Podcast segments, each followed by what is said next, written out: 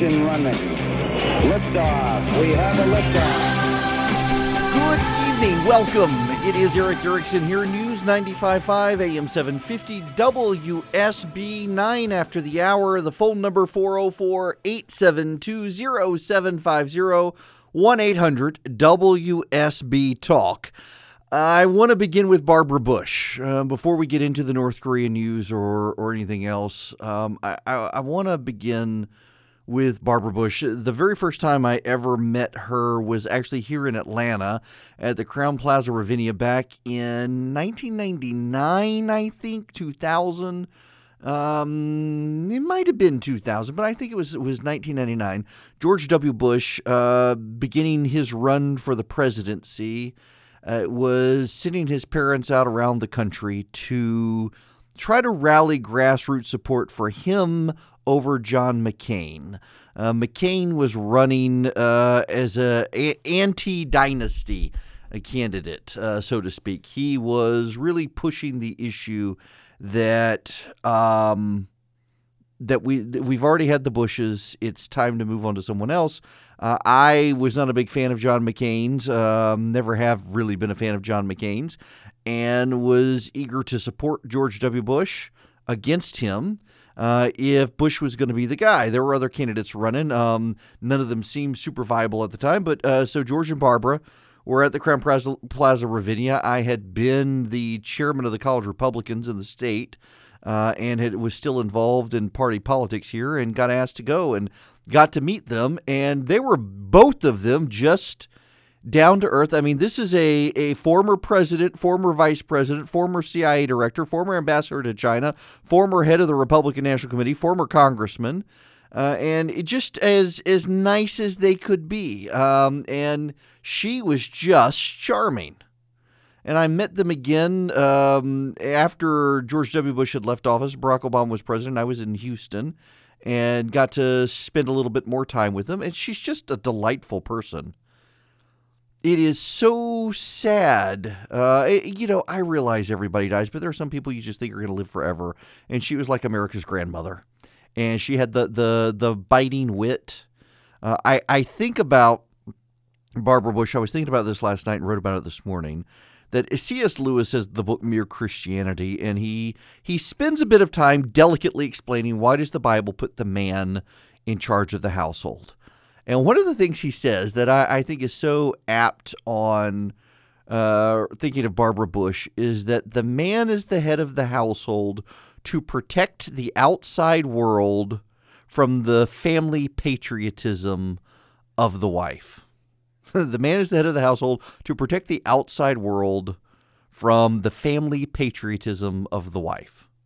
Uh, and, and, you all, uh, I'm sure, get immediately what Lewis was talking about in that passage. That, I mean, we use the phrase mama bear to talk about mothers in many cases. And uh, Barbara Bush was it fiercely loyal to the Bushes. Um, she was the, the driving force behind the scenes. And eh, I mean, she kept grudges. She held grudges. She kept lists in her head of people who supported the family, betrayed the family, didn't support the family, and, and decades later could still recite those people and what they had done for or against the family. She was a brilliant person in her own right. And I think it's fascinating to listen to all the anecdotes today about Wellesley College graduates who protested her speaking there in the early 90s when she was First Lady. And just, she gave them a, a humdinger of a speech and basically said, "You may think I've done nothing, but I'm I'm married to a president. I'm the I'm a wife. I'm a mother. I, I've raised a family of very successful people, and you may one day regret not having spent time with your family, and I won't have those regrets. It was a fascinating speech. Uh, they just don't make them like Barbara Bush anymore. She's a fascinating person. And of course, there are people exposing themselves as awful today because of her death. So there's a, a professor at Fresno State. I can't remember the woman's name. It's not important. She has fewer than 6,000 followers on social on Twitter, but a verified account because she's a tenured professor at Fresno State. And she went on a tirade on Twitter last night, uh, championing and cheering on the death of Barbara Bush as a racist bigot uh, whose husband destroyed her country uh, in the Middle East, and Barbara Bush would burn in hell, and on and on and on and on. And I got news for her Barbara Bush was a believer, and she is not. So, role reversal, but nonetheless. She she also gave people her phone number, people who were attacking her for her uh, for her savageness towards Barbara Bush, and she put out her personal phone number for them to call her, and it turned out to be a suicide support helpline in Arizona that was overrun by people calling this woman, and so she is now getting herself in all sorts of trouble for having done that, um, but also claiming she has tenure, so there's nothing they can do. But what I really find fascinating is is a lot of the media is circulating a piece about Barbara Bush today that came out in the Atlantic, and oh, it's just it's such a good piece. It's so wise. What it is is a piece by some historian who is gay and visited with the family, and Barbara Bush apparently he convinced her that people who are transgendered are born that way. And you see, Barbara Bush, unlike those other bigots in the Republican Party, she evolved with the times. Barbara Bush was so open minded and tolerant of people not like her. She had someone on her sta- wait staff in her home who was gay. And she didn't like that people celebrated transgenderism, but she came to understand. She sent a note to the guy I was with at her house saying how much I had changed her views, even at 90. She could learn. And don't you wish you were like Barbara Bush instead of being a bigoted living Republican? This is what they do to every Republican who dies. I was listening to a buddy of mine, Sonny Bunch, make this statement, and he's so right that uh, when Republicans die, the left immediately uses them as bludgeons against the living Republicans. And the only Democrat who can ever be attacked is one who's dead. Uh, once a Democrat is dead, he's no longer useful to advancing the progressive cause. But once a Republican is dead, they become suddenly very useful. Did you know Barbara Bush? She supported abortion rights and gun control. yeah, I mean that's those are the stories that the left are running today about her. It is amazing how they seize every problem. This will happen to Donald Trump too.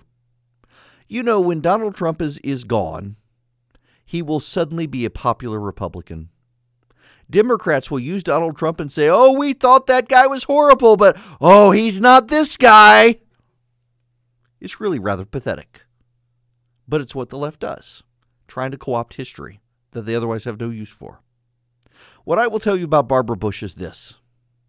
Barbara Bush was the wife of a president, the mother of a president, the mother of two governors, and behind the scenes, she kept the household running.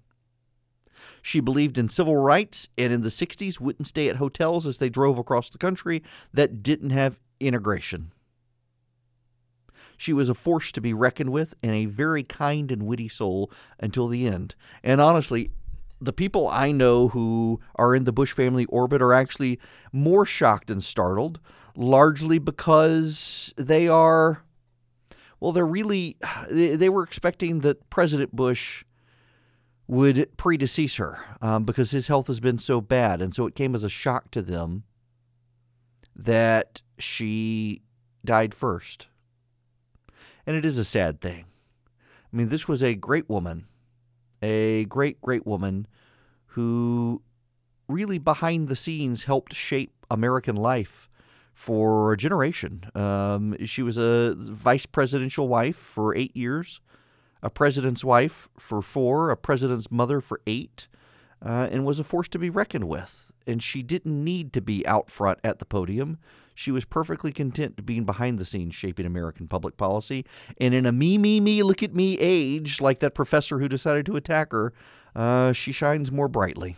God bless her and her family. Let me stop for just a minute and promote one of our sponsors. Thanks to Dollar Shave Club for sponsoring this week's show. And you know, I was actually one of the original members of Dollar Shave Club. Back in the day, I was a lawyer when they came out. They had that awesome ad, and I totally bought into it because I was tired of paying for my razors um, at the grocery store price. It is a great company, and the razors are very, very solid. You go to dollarshaveclub.com and you can see they got more than just razors, and it's so much better than shopping in a grocery store. And, you know, so I got, they sent me a packet before this promo began as if I needed them because I got some, um, but they got got a great razor and they've got great shave cream. They've got a body cleanser. They even have the one wipe Charlies. I'll let you decide whether or not you like them or not. But you know, it's a great it's a great product. Uh, really, really do like it. Uh, their Dr. Carver shave butter is fantastic, and given that I am prone to rashes and whatnot, I only shave every other day because of it. I'm sure you wanted to know that.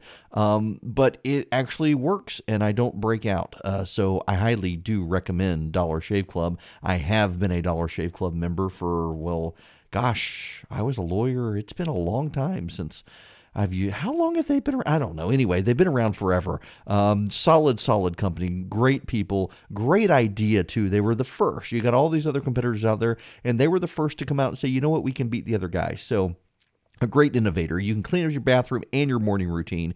Join Dollar Shave Club today for just $5 with free shipping. You'll get the six blade executive razor plus trial sizes of shave butter, body cleanser, one wipe Charlie's. Then keep the blades coming for a few bucks more a month, way cheaper than what you'll get at the grocery store, by the way. Get yours at dollarshaveclub.com slash Erick, E R I C K. That's dollarshaveclub.com slash Erick.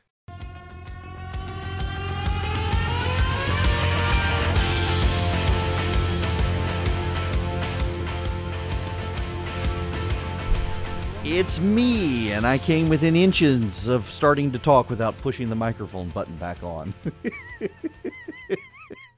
oh my goodness gracious. We do have to talk about North Korea. Uh, we will talk about that when we come back. Uh, big news. Before we get there, though, this is important, I think. Um, there is a poll out, a Quinnipiac poll that has Robert, Bob, Rob, Beto, O'Rourke, whatever, within three points of Ted Cruz. Don't believe the poll. I realize it's Quinnipiac and they tend to be credible, um, but they're not Texas pollsters. And the way they divided up the demographics in Texas really, really, really makes it look like um, they didn't quite do what they should have done. So, in any event, I wouldn't put too much stock in it. Um, to the phones we go right now. Chris in Acworth, welcome. Hey, Erick. Thanks for taking my call. Sure. Um, just something you mentioned that I wanted to just say thank you for, and then also maybe we should just continue to call it out more to expose the darkness or whatever you want to say of the left is how when things like this are tra- not necessarily a huge tragedy because everybody, as you say, passes away, but you know, Barbara Bush passes away, and you hear people on the left praising it as it's a good thing. You saw Trump's uh, Trump Tower catch on fire. You saw people from the left saying Right. it was a good thing. You hear, uh, um, you know, when the, the the shooting happened at the baseball field, and, and Republicans, uh, excuse me, uh, people on the left were saying how it's a good thing that you know Republicans died, and even even uh, elected officials Right. making cracking jokes about uh, Trump being shot. My only point is, I think that you know what can we do to that about that? Nothing except for expose them and call it out and retweet or repost or whenever you see a post or something like that. Shame them essentially, uh, e- expose their bad behavior. Chris, thanks very much for the phone call. Yeah, and, and you know, like like the professor in in um, California, I just wouldn't retweet her. I just called her out without doing it because I don't want to give her even more exposure.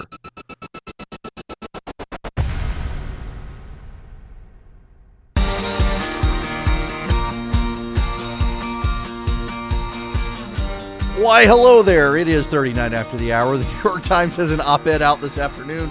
The Forrest Trump presidency, which plays off my Safeway walk with a member of Congress last week. Oh, my goodness. We're not going to talk about that, though. We're going to talk about North Korea. It appears that Mike Pompeo, the CIA director, nominee to be Secretary of State, went to North Korea over Easter weekend and had high level talks with the North Koreans, including with the North Korean leader, in order to set the groundwork for the meeting between um, between Trump and Kim Jong un. Uh, at the same time, the North Korean leader is signaling he wants to bring to a conclusion the Korean War. Now, you may not know this, but the Korean War is technically still going on. There was a truce in the 1950s, but they never actually signed a, a treaty to end the war, a peace treaty to end the war. So it's technically still been going on. They now apparently want to wind that down. I've got to tell you guys, and I do feel very strongly about this that we would not be at this point but for having Donald Trump as president, and it is to his credit.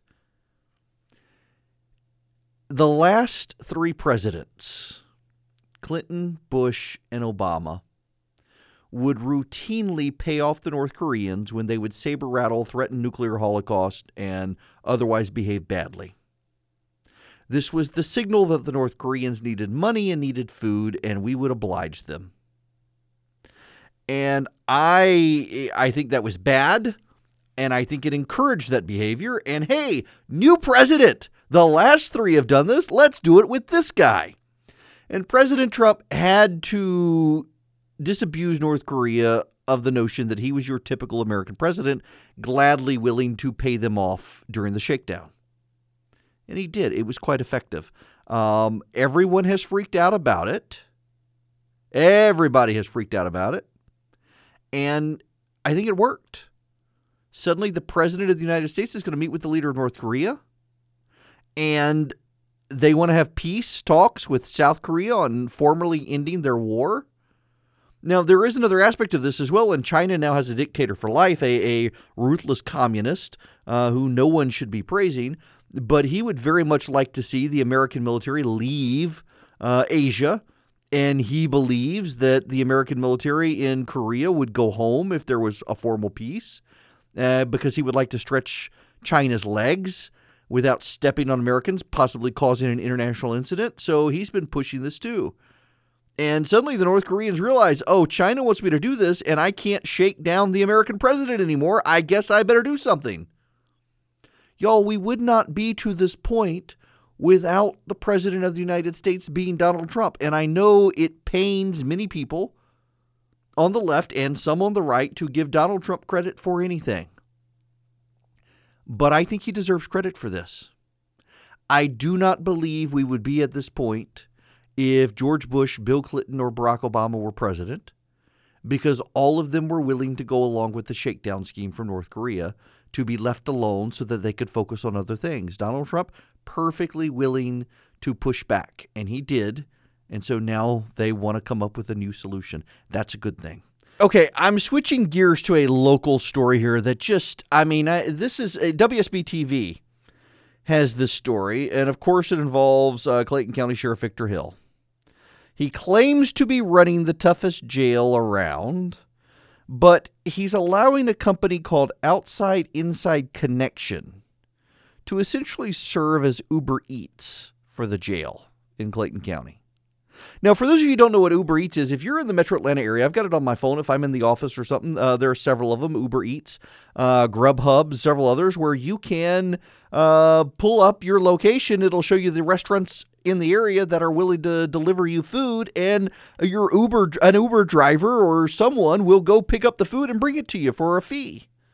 And it is really handy if you're stuck in the office, you, you don't want to eat out of the vending machines, you want something good to eat. Well, here's a service that does it. Well, this is kind of like that an Uber style service for meals for the jail. Jalapeno burgers, beefy nachos, Philly cheesesteaks. And some of the visitors to the jail, they use it for their families, but a former inmate says it's not always reliable. You pay for it and you don't get it. They go and tell you they're going to go get the food and they never bring it back. So some of the inmates are being ripped off by this to begin with. But should they not be eating prison slop? They're in prison. I mean, one of the people, this is a quote from one of the people, they're still human. Why do they have to eat slop? Because they're in jail. That's why they have to eat prison slop. It's called punishment.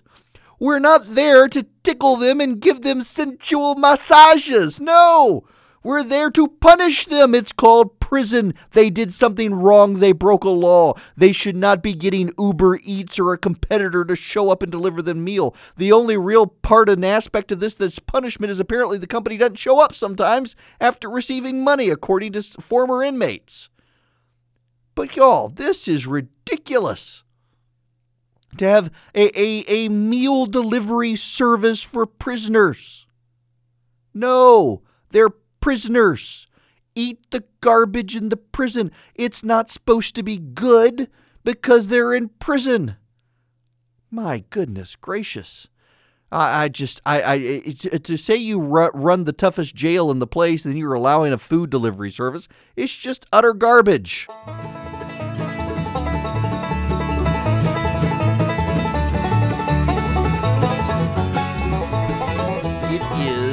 55 after the hour. Yeah, I'm trying not to. Oh, not to break down in sobbing tears over some of these these Barbara Bush stories that are trickling out. My goodness. Um, there is news at this hour, at this time, at 5:55 p.m. on this Wednesday, the 18th of April. Uh, Karen McDougal has been released uh, from her contract with American media. Uh, who is Karen McDougal? She's the other Playboy playmate who claims to have had a relationship with Donald Trump while Melania Trump was pregnant with their son Barron. And uh, she filed a lawsuit uh, with American Media, the National Enquirer's parent company, which had basically um, paid her some money for an exclusive in perpetuity, meaning that she gave them the story and she couldn't give it to anyone else, and then they didn't run it. And there is ongoing evidence that they did this for Donald Trump and other friends of the publisher, where they would buy up stories with exclusive contracts and then not run them to protect the friends of the National Enquirer. Well, she sued them, and as part of the settlement, which they have now settled, she is allowed to tell her story. And I suspect we'll be hearing a lot about this in the coming days, just because there are so many more important things in the world, but the media would rather focus on stuff like this, which is actually rather frustrating when you think about it, particularly with the North Korean situation. Now, when we come back, we do have more news to get into, including Mitch McConnell supposedly blocking the Senate for protecting Bob Mueller.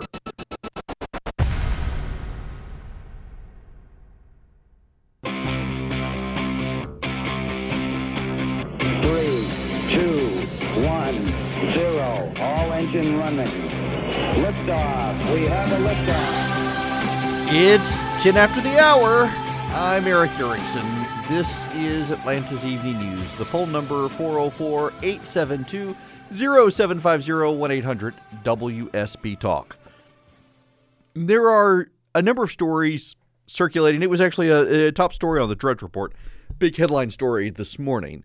Uh, Mitch McConnell has squashed the legislation to protect Bob Mueller's investigation. Uh, Senator Thom Tillis of North Carolina and several other Republicans have proposed a piece of legislation that would um, prevent the president from being able to fire Bob Mueller. It has bipartisan support. There may be the votes for it in the House of Representatives. We don't know. There are not a, there are not two thirds votes. They couldn't sustain a presidential veto. Uh, but it looked like it could have passed the Senate. And, and Mitch McConnell said, nope, not going to happen. As long as I'm Senate leader, this will not come to the floor. I won't allow it. And that's how reporters reported it. Y'all, I realize a lot of reporters think you're stupid. But a lot of reporters are stupid and actually are stupid. Um, this story isn't true and it's been headlines. It's made the national news. Uh, they've been talking about it. it. This story isn't true. Mitch McConnell is one of 100 senators, and Senate rules do not allow one senator to block legislation. In, under Senate rules, the only reason, uh, uh, the only significance of the majority leader is when two senators get up to speak at the same time, and one of them is the leader of the majority party within the Senate, he gets deference. And they allow him the deference of setting the flow of legislation to the floor of the Senate. But any senator at any time can make a motion to proceed to debate on any piece of legislation. Any senator can do it. And any senator, when they are debating another piece of legislation, can make a motion to amend the thing they're debating by adding something else. And in the Senate, it doesn't have to be germane. That means that uh, it doesn't have to be related. So you could take, for example, uh, legislation naming a post office in Dubuque and amend it to include um, the legislation to protect Bob Mueller. And under the Senate rules, that is perfectly allowed. This story depends on your ignorance and the willful ignorance of reporters who should know better to thrive. So here's the thing McConnell is doing this because he's not up for reelection in 2018, and there are Republicans who are. And those Republicans would be asked their position on the Mueller legislation. And McConnell is trying to protect them from being asked the difficult question. So, as long as you are ignorant and reporters play ignorant of the Senate rules, McConnell gets away with it. McConnell gets to be the bad guy. And the reality is that a majority of the Republicans in the Senate do not want this legislation to pass. Now, you probably don't want it to pass either. I know a lot of you are ready for Mueller to be fired, and that's fine. But I am so tired of the media willfully reporting nonsense and reporting it because they know you don't understand the situation. And if nothing else, I am here to educate you on the situation. But here's the thing that you need to understand as well Democrats in the Senate could advance the legislation. Again, under the rules of the Senate, all the senators are equal. The only deference given to the majority leader and the minority leader are by virtue of their parties. The actual most powerful person in the Senate is the Vice President of the United States when he chooses to be there, and when he's not, the President pro tem of the Senate, who runs the show and can be overruled. Even he can be overruled. But they run these stories because you don't know better.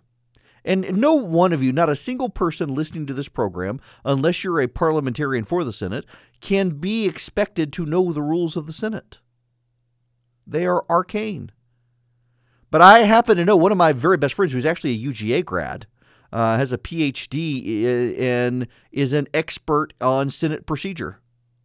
And he and I were talking about this yesterday, and then I called him up this morning, and we're talking about him just just to get clarity. And he's like, "Nope, you, you McConnell can't block this legislation." What's actually going on here is that Republicans want you to believe McConnell can block it because Republicans don't want to have to take a position on it. But that you should also understand Democrats don't want to take a position on it either. See, Democrats want the issue out there festering. Democrats are afraid it might pass. And if the legislation were to pass and the president to veto it, well, you know, you got a different fight on your hands. But what if it actually passed and the president signed into law? Then suddenly all the Democrats' grievances for 2018 go out the window.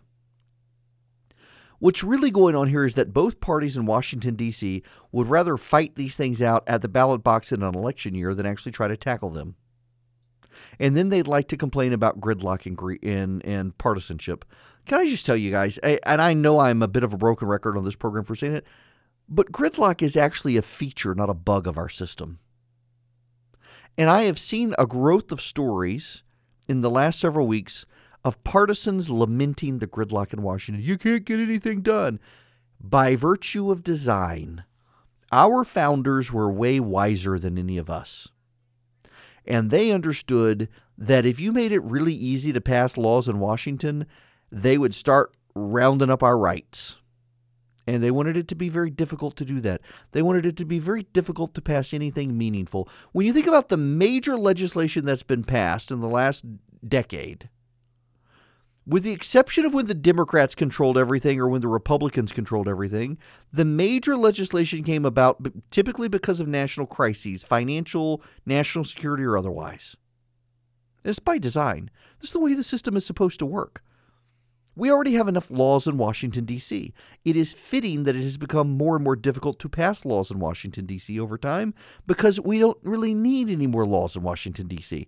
The states are the laboratories of democracy, and in many cases, they can pass the laws. We don't need Congress to pass the laws.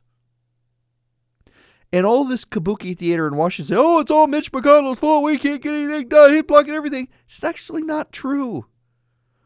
It's not true under the rules or the precedents of the Senate that that is true.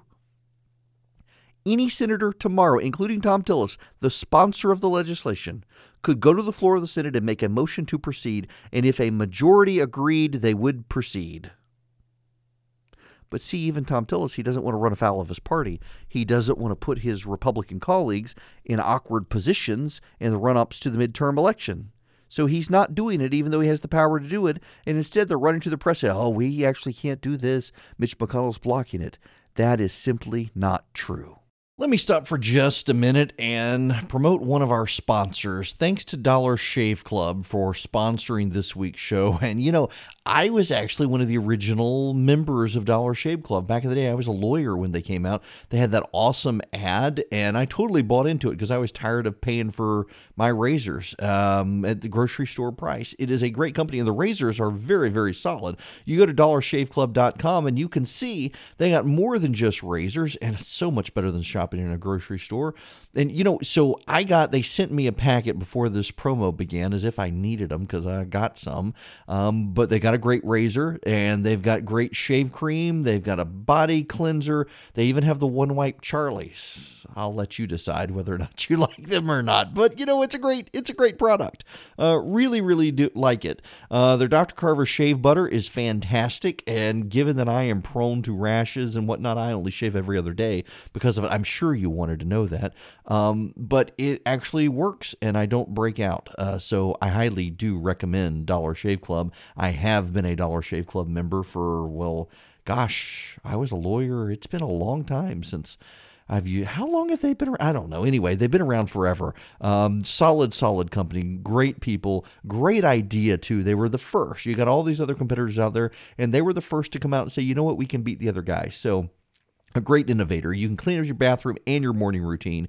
Join Dollar Shave Club today for just $5 with free shipping. You'll get the six blade executive razor plus trial sizes of shave butter, body cleanser, one wipe Charlie's. Then keep the blades coming for a few bucks more a month, way cheaper than what you'll get at the grocery store, by the way. Get yours at dollarshaveclub.com slash Erick, E R I C K. That's dollarshaveclub.com slash Erick.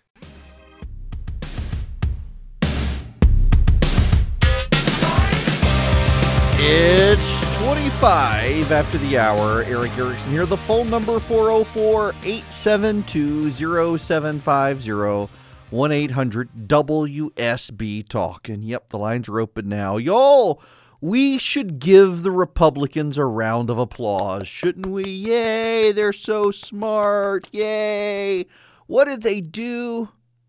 Well, they're still funding Planned Parenthood which is going to spend $30 million to defeat Republicans this year. You got that? The, the Planned Parenthood's um, political action group is going to spend $30 million minimum. That's what they've allotted thus far $30 million to win the House of Representatives and Senate for the Democrats. And every dollar they are spending, because money is fungible, every dollar they are spending is offset by the millions of dollars the Republicans in Congress are sending Planned Parenthood.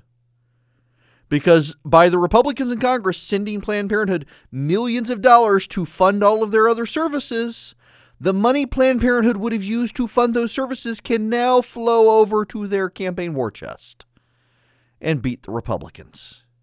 I mean, they deserve it if they're going to be that stupid to continue to fund a Democratic outfit. I mean, th- this is this is what the GOP deserves. If they're going to be that stupid, um, they deserve to be beaten with their own money, essentially, with your tax dollars, essentially. I mean, they should never. They've promised over and over and over and over and over that they would not fund Planned Parenthood, and yet they have, and now Planned Parenthood is going to use that money to try to give the Democrats the House and the Senate. Somewhat fitting, if you ask me. It is. Oh, and well, we need to talk about the poop train. Y'all may have some relatives in the area the poop train from New York City. I feel bad for this town. There is a town in Alabama, Parrish, Alabama, population 982. And a train has been making its way down south from New York City hauling poop. It is essentially New York has too much, uh, too little sewage capacity, so they are shipping it by train to some dump uh, somewhere in South Carolina, and the train has now stopped in this town, and they they won't move forward. So this poop train is stuck in this poor Alabama town, a bunch of Yankee poop in South Alabama.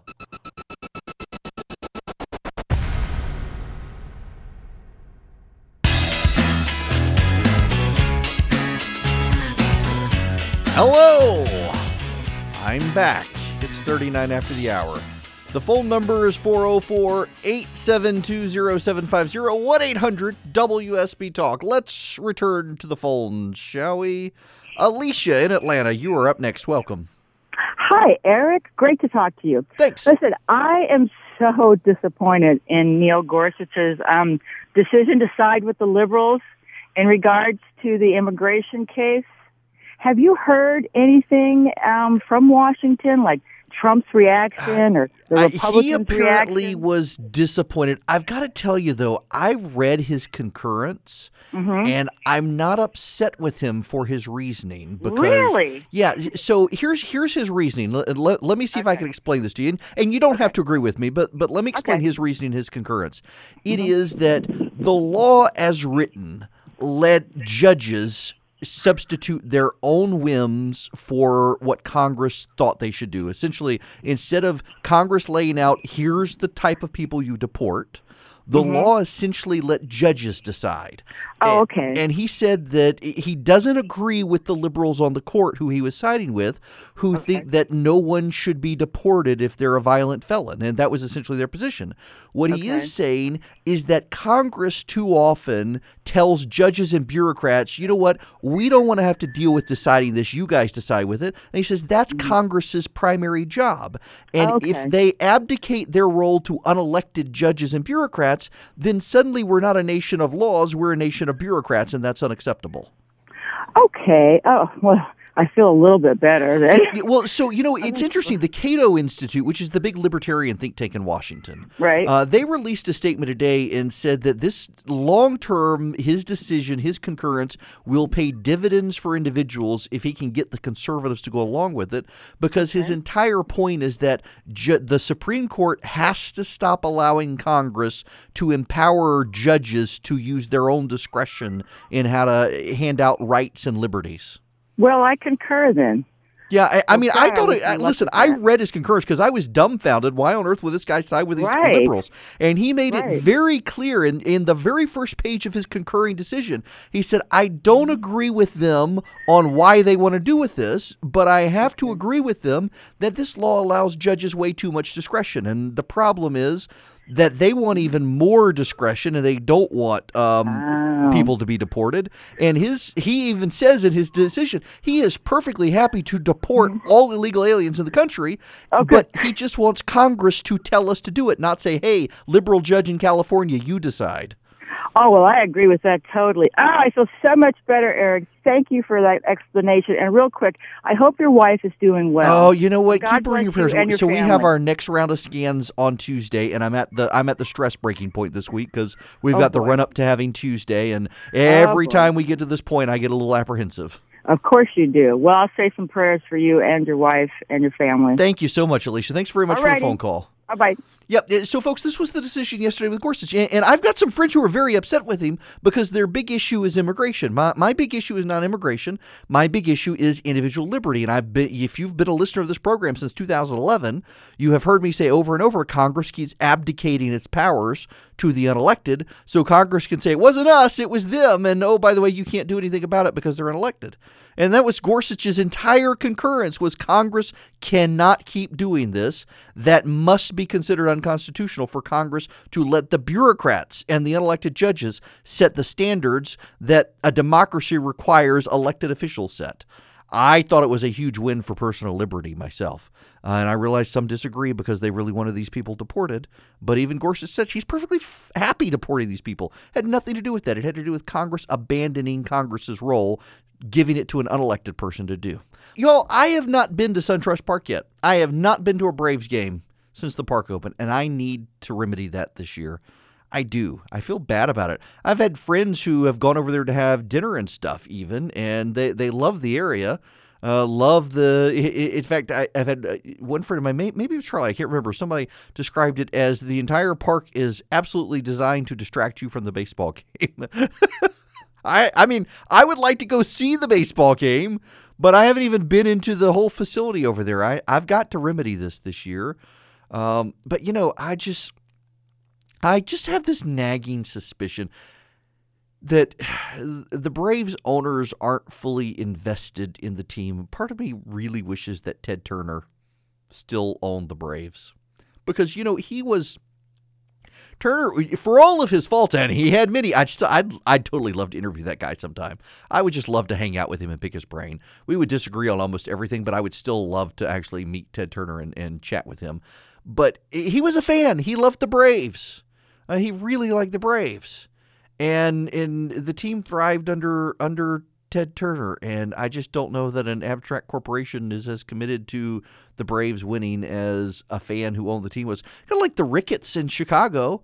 Uh, the Ricketts family, friends of mine, they they own the they own the Cubs now. Um, and they own the Cubs. The dad owns the Cubs largely because his kids were huge baseball fans. When the team was up for sale, they really wanted the team. That they grew up cheering the Cubs, and so they bought the Cubs, and, and so they took care and have taken care of the team as fans of the Cubs and really turned the Cubs around. And I love it because I actually grew up a Cubs fan. I didn't grow up a Braves fan, and so it's awesome.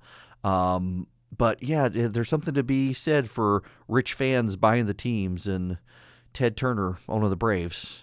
All that to say, I still need to go see a game.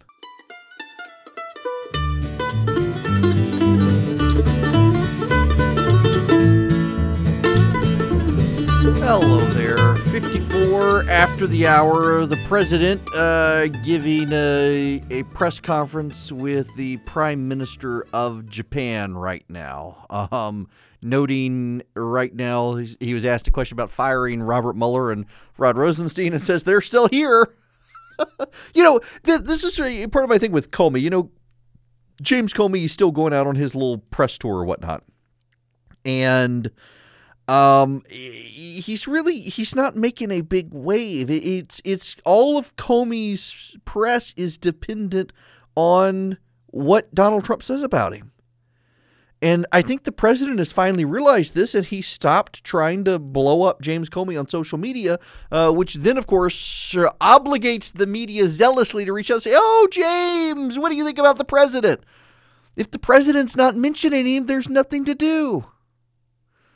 So, I, I mean, I, I hope the president, uh, the press conference just ended. I, I hope the president realizes this and uh, the president stops mentioning James Comey.